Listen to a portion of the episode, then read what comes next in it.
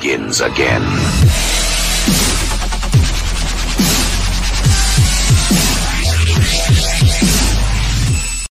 And welcome to this edition of the Biker News. How you guys doing, all you hooligans out there? Don't forget to hit the subscribe button. Yeah, we talk about it all the time on all of our platforms. But go hit that subscribe button. If you don't like it, well, too bad. Then don't listen. Anyway, uh, hooliganbiker.com, man, we got a bunch of new articles uh, over there. Go check them out. Those are my personal lunatic, insane thoughts on everything that's going on in the biker scene. And, of course, Motorcycle Madhouse Radio. Today, we will be talking about two stories involving the Hells Angels Motorcycle Club, as well as hey, their technology's coming up, man, on those electric motorcycles.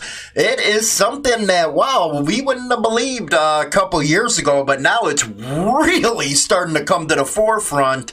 So let's go take a look at the story, shall we? Hey, here we go. This out of the Surrey Now Leader.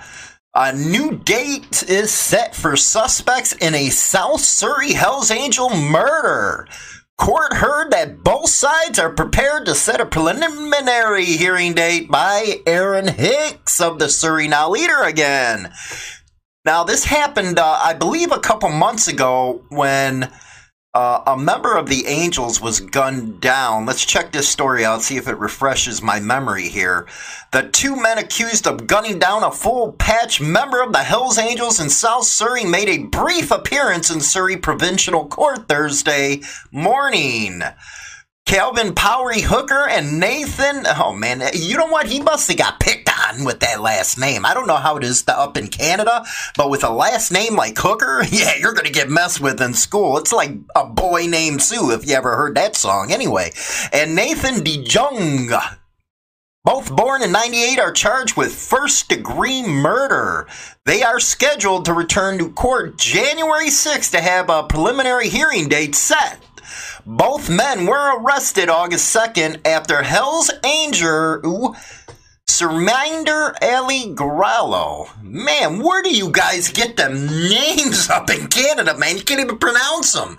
Man, I should have took French class in freaking high school. I should have known, you know, I, I should have known.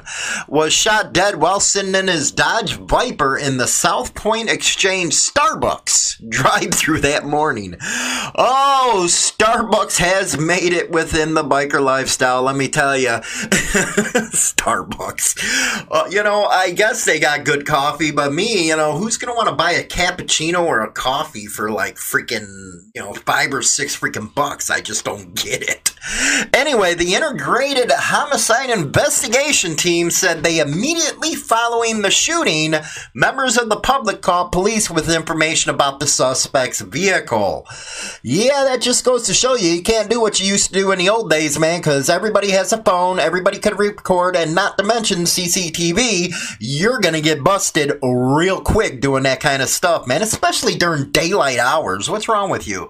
Anyway, Surrey RCMP frontline officers, combined forces, special uh, enforcement unit, uniform gang enforcement team, and a police service dog, Garner.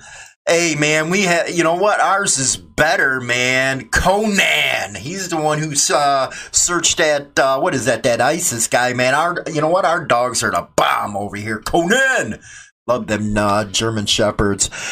anyway, unless they're uh, over there gnawing on your leg after you do something, then they ain't so cool. Anyway, uh, responded and were able to intercept the suspect vehicle and arrest two men in connection with the earlier homicide. You know, it, it just goes to show you, man, no planning. You know, I'm not uh, supporting what happened there, but no planning, really? Come on. Anyway, let's go to our next one here. This is the one that uh, everybody knows that I cannot stand, and those are meth dealers. Okay, how much of a low life do you really have to be to go and sell meth? Everybody knows it not only hurts the person doing the meth, which, you know, it's on them, but what's not on them is the families involved. It's not their fault that their idiot relatives out there destroying their lives because they're smoking meth, shooting meth, whatever they want to do with meth. You know, it's not their fault. But those who go out there, manufacture, sell it, you're douchebags, okay? You're really douchebags. Get a life, do something worth something, and you wonder why people are always going against motorcycle clubs. It's because the clubs don't kick out the ones selling the meth. 1 plus 1 equals 2, okay? We're going to go down to a math problem here. 1 plus 1 equals 2. So if you're doing one thing that, like, selling meth, and two, you're wondering why, or another one equals two, my fault. Uh, I better get my math down. But anyway, if the public sees one member doing this and they're a part of a club, they're automatically assuming, with the help of the police and the media, that your club is doing it too. Anyway, Hell's Angels member among the largest bust in Manitoba. Yeah, we got a lot of Canadian stuff on this uh, segment today, and this is by uh, Chris B.ca. Let's get into the story. This, I guess, is the biggest bust that ever happened in, uh, well, Peg City. How you doing, Peg City? All you guys out there? I know a couple of uh, guys up in Peg City uh, with the black and white. Nine people have been charged in what our RCMP estimate to be the largest meth bust in Manitoba. Send them away. We don't need them. Federal RCMP executed nine search warrants on Wednesday, seven in Winnipeg, one in St. Laurent, Manitoba, and another in Calgary. Officers seized a large quantity of methamphetamine, cocaine, cash, and a number of motor vehicles tied to organized crime. So now you have it, man. Now they're putting clubs into, you know, they have been, but now they're putting uh, some of these uh, clubs up in the organized crime category that allows them to go ahead and, uh, well, if you're down in the United States, do a RICO charge uh, or a gang enhancement. Police say they are still tailing tallying the amount of drugs and cash seized, but noted as a substantial quantity. Of the nine people charged, one man is a full patch member of the Hells Angels. He's probably the one running the ring. Yeah, uh, sorry, man. You know what? I like calling it the way it is. If it's BS, you know, I'll call BS. But if you, you know, come on. You know, you don't have to be a rocket scientist to know what's going on. All the charged suspects are expected to appear in Peg City, which is Winnipeg, by the way, provincial court. Money laundering charges have also been laid. RCMP are expected to release further details and hold a press conference surrounding the investigation on the 10th, which is four days. And if you're watching over on our YouTube or Bit uh, channel, you will see what I'm doing over here on Motorcycle Madhouse. Uh, you know, go over to those other platforms. But again, you know, methamphetamines, I get it. I'm not stupid because I know the way the crap works most of the time. Why they do it, there's so much risk involved. Why don't you just stay with women and freaking gambling? Ain't that the easiest way to do it? You keep low, and it's a lot easier, man, because a lot, even your dirty cops that you usually work with in those other businesses, they don't want to get into your drugs, man. It's just, yeah, there's a lot of money in it if you get to that level, but once you start getting in that, they don't want no part of it. So again, uh, their uh, court appearance, I guess, is on the 10th. And Merry Christmas, I guess, guys. Nice job getting into that, stupids. Anyway, we're to go to our final one. And I wanted to put this in here because this is very interesting. Now, with the electric uh, motorcycles, electric cars, I've always said there had to be an infrastructure to make sure something like this worked. It looks like they're starting to, man, because I'm starting to see uh, charging stations pop up all over the place here in uh, Illinois for electric cars. But now it looks like they're going to start getting the infrastructure in place. Uh, this one's in London, so how you guys doing over the pond, man? Hope you guys are doing good out there. This is from BusinessGreen.com. Motorbike, which we call motorcycles, only electric charger unveiled at London Biker Hub. Riders can now park and charge when visiting the Bike Shed Motorcycle Club headquarters. Hey, rock on! Uh, charger manufacturer EO Charging has installed the UK's first electric vehicle charger designed specifically for motorcycles. Now, what would you know? What I like these zeros. Okay, everybody's gonna ah, la, la, la. No, I like the uh, the zeros because on the add-on range package, you can get like 350 miles, man, on a quick freaking charge. You're back on and going. Where the new LiveWire, huh, uh, no way. Anyway, uh, what do they go like 100 and something miles? now? Uh, but when you, my biggest beef was, and uh, in here that zero SRF is actually plugged into one of these chargers. But if you get these chargers in an infrastructure like we have gas stations all over the country, you're going to see, you know, electric uh, technology just kill it, man. Just kill it. You know, I always had my fat boy, and actually in January, uh, I'm picking up a, a second bike for my backup bike. I don't know what I'm going to go with yet. Am I going to go with, you know, because I'm not going to, you know, Harley, I got my fat boy, all that good stuff. Uh, I think I'm going to go with uh, probably a Yamaha or Suzuki. I don't know yet. Uh, I'm sure to bring you, uh, you know, the video on that. Riders stopping off at the Bike Shed Motorcycle Club in East London will be able to charge their bikes for free through the 7KW uh, unit while visiting the venue's biker-themed restaurant, bar, and shop.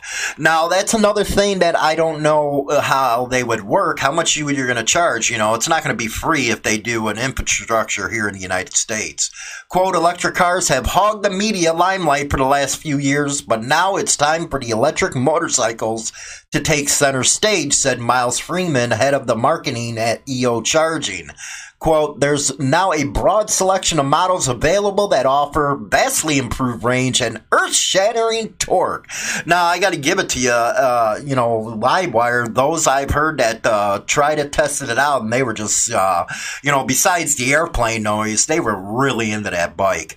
Uh, the move was also welcomed by Dutch van Someren, founder of the Bike Shed London, who said that be, by becoming the first venue in the UK to offer a charging station just for electric and then the rest of the article goes on about how glad they are to be there. But I just wanted to give you a little taste of what's going on over in London.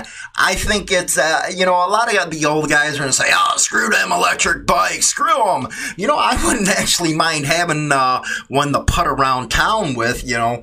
Uh, me, I always have gas in my blood and stuff. Me, I'm a big, uh, everybody knows, bike and uh, car fan. You know what? Maybe I should start doing some coverage on some car stuff as well.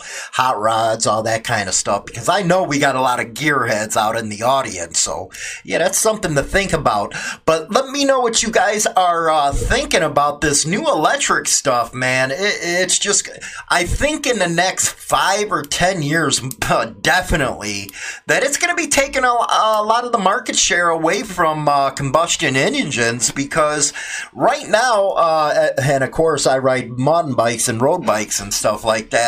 Uh, the electric bicycles are really kicking butt, man. You can get a good one for like a thousand dollars with an 18 mile range.